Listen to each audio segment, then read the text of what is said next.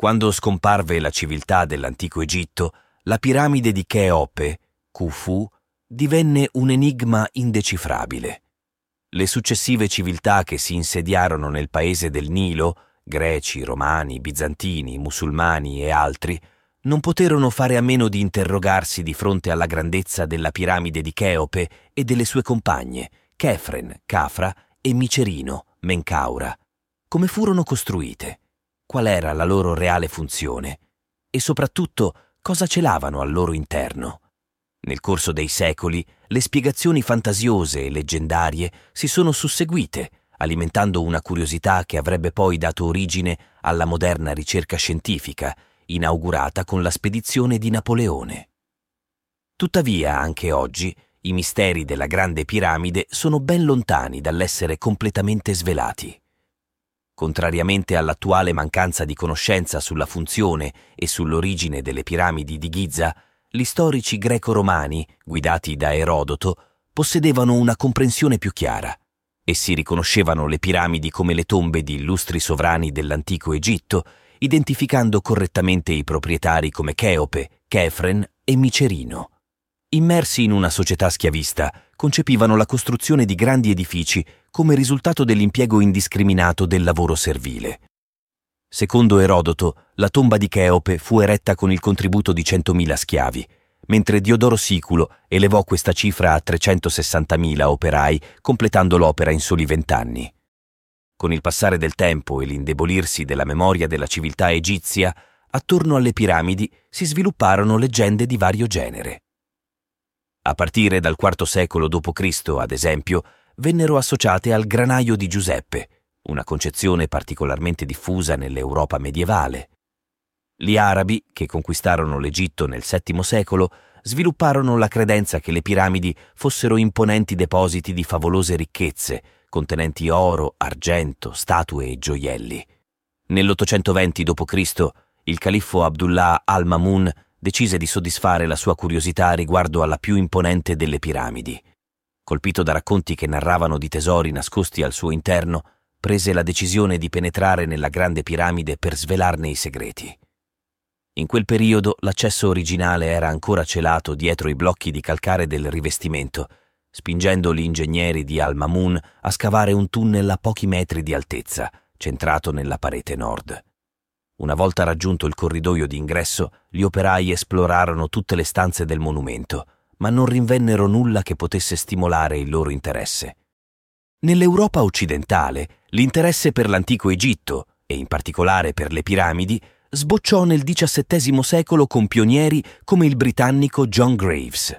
Nel 1638, durante il suo viaggio, Greaves scoprì il cosiddetto Pozzo dei Ladri, situato proprio all'inizio della Grande Galleria. Tuttavia fu nel secolo successivo che la passione per comprendere l'unica delle sette meraviglie del mondo antico ancora in piedi si riaccese. All'inizio del XVIII secolo, Benoît de Maillet, consol francese al Cairo, effettuò numerose visite a Giza, consentendogli di disegnare una sezione abbastanza precisa della Grande Piramide, successivamente pubblicata in un libro sul paese del Nilo. Nel 1737 l'esploratore danese Frederick Norden, incaricato dal sovrano Cristiano VI, completò la prima mappa dettagliata delle piramidi di Giza dopo un lungo viaggio attraverso l'Egitto. Trent'anni più tardi, Nathaniel Davison rientrò nella tomba di Cheope e raggiunse il fondo del pozzo scoperto da Greaves. Tuttavia, le condizioni in cui si trovava impedirono ulteriori ricerche, spingendolo a esplorare la grande galleria. Qui, poco prima del passaggio per la camera del re, uno strano riverbero li fece sospettare dell'esistenza di una cavità sconosciuta. Utilizzando candele all'estremità di lunghe pertiche, riuscì a individuare il corridoio di accesso alla prima camera di scarico della piramide dove incise il proprio nome. La sua curiosità fu pienamente soddisfatta. Gli scritti di Norden e Davison costituirono il fondamento delle conoscenze europee sulle piramidi di Giza fino al 1798, quando Napoleone partì per l'Egitto con i suoi soldati e studiosi. L'obiettivo principale di Napoleone era interrompere l'accesso britannico a un punto chiave del loro commercio intercontinentale, ma ciò segnò simultaneamente l'inizio dello studio scientifico dell'antico Egitto. Gli studiosi francesi dedicarono un esame approfondito all'altopiano su cui si ergevano le tre piramidi più famose. Sebbene all'interno della grande piramide non trovassero novità, liberarono gli angoli dell'edificio dalla sabbia, consentendo la prima misurazione accurata del suo perimetro. Vent'anni dopo, quando l'Egitto si aprì agli occidentali, il console inglese Henry Salt e il francese Bernardino Drovetti si impegnarono in una feroce competizione per acquisire la migliore collezione di antichità egizie. Un contributo significativo a favore di Salt fu l'opera dell'avventuriero italiano Giovanni Belzoni, che nel 1818 riuscì a scoprire l'ingresso della piramide di Kefren, un'impresa tentata senza successo per decenni. Allo stesso tempo, l'italiano Caviglia stava esplorando senza successo la camera di Davison nella Grande Piramide, una situazione in netto contrasto con il suo successo nel raggiungere il fondo del Pozzo dei Ladri. Qui Belzoni riuscì ad arrivare alla fine del corridoio discendente. Nel 1837 Howard Weiss assunse l'ingegnere John Perring per condurre uno studio approfondito di tutte le piramidi egizie. Weiss era noto per adottare misure drastiche se i suoi sforzi non producevano i risultati desiderati, come l'uso di polvere da sparo per aprirsi la strada attraverso le cinque camere di scarico della Grande Piramide. I libri di Weise hanno gettato le basi per una delle teorie più ambigue nello studio dell'antico Egitto, la piramidologia, ideata dal libraio John Taylor e dall'astronomo Charles Piazzi Smith. Questa teoria tentava di stabilire una connessione fra le misurazioni della Grande Piramide e la circonferenza della Terra, utilizzando un'unità di misura chiamata pollice piramidale. Secondo questa concezione, la Grande Piramide avrebbe rappresentato una sorta di calendario universale ricco di profezie, un residuo di antiche conoscenze da riscoprire. Convinto della precisione di questa teoria, un giovane inglese di nome William Matthew Flinders Petrie si recò in Egitto nel 1880, trascorrendo i due anni successivi a triangolare l'intero altopiano di Giza e i suoi edifici. L'obiettivo di Petri era dimostrare che la piramidologia fosse una scienza impeccabile. Tuttavia, dopo aver misurato con la massima precisione mai raggiunta i vari corridoi, le camere e le stanze della piramide di Cheope, egli giunse alla conclusione opposta. La piramidologia si rivelò essere un insieme di speculazioni prive di senso, basate su dati erronei.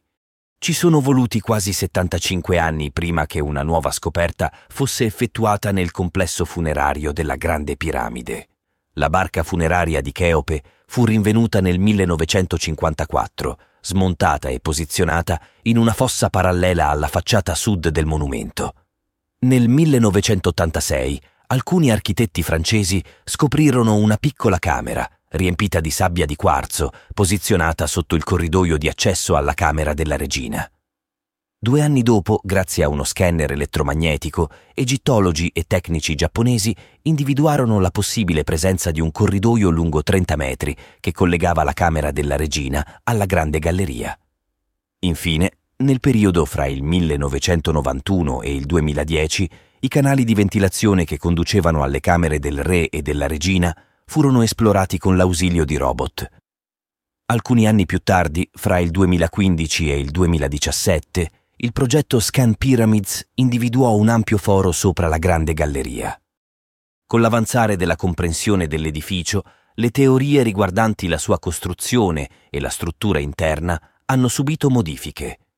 La grande piramide è composta da una camera sotterranea, apparentemente incompiuta, una seconda camera vuota e una terza camera con un sarcofago. Inizialmente si sospettava che la piramide avesse subito tre cambiamenti di progetto durante i suoi oltre due decenni di costruzione. Si pensava che la prima camera fosse stata abbandonata quasi all'inizio della costruzione in favore della camera della regina, che a sua volta sarebbe stata destinata a cripta quando era stata costruita quasi la metà dell'altezza dell'edificio. Successivamente sarebbe stata costruita la nuova camera funeraria, ora nota come Camera del Re, contenente il sarcofago che un tempo ospitava il defunto sovrano.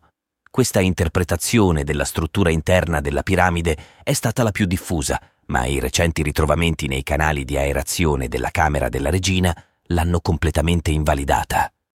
Se ci fosse stata una modifica del progetto al momento del completamento di questa sala, i canali non sarebbero stati terminati, come dimostrato dai robot UPWOT 2 e Pyramid Rover, introdotti nella piramide negli anni 90. L'estremità bloccata dei due canali raggiunge l'altezza della Camera del Re. Non va dimenticato che un edificio delle dimensioni della Grande Piramide, con una considerevole investitura di risorse dello Stato, non poteva essere costruito senza uno studio preliminare. Le modifiche, per loro natura, dovevano essere ridotte al minimo indispensabile e non potevano comportare l'aggiunta di aperture non previste nel progetto iniziale, rischiando di destabilizzare l'intera struttura. Tutto ciò implica che la teoria delle modifiche al progetto in corso d'opera deve essere scartata. Per quanto riguarda il nucleo della piramide, si sa che è composto da tre tipi di blocchi, quelli interni leggermente meno lavorati, i blocchi di facciata realizzati in calcare di Tura e precisamente squadrati, e i blocchi di appoggio situati appena dietro i blocchi di facciata per fungere da transizione fra i due. Non tutto il nucleo è costituito da blocchi di pietra. Una parte di esso è formata da una sporgenza di roccia naturale che è stata lasciata intatta per risparmiare tempo e sforzo.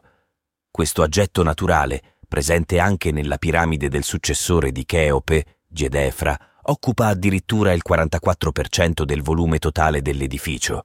Non c'è dubbio che gli egizi fossero abili costruttori e che evitassero gli sforzi inutili.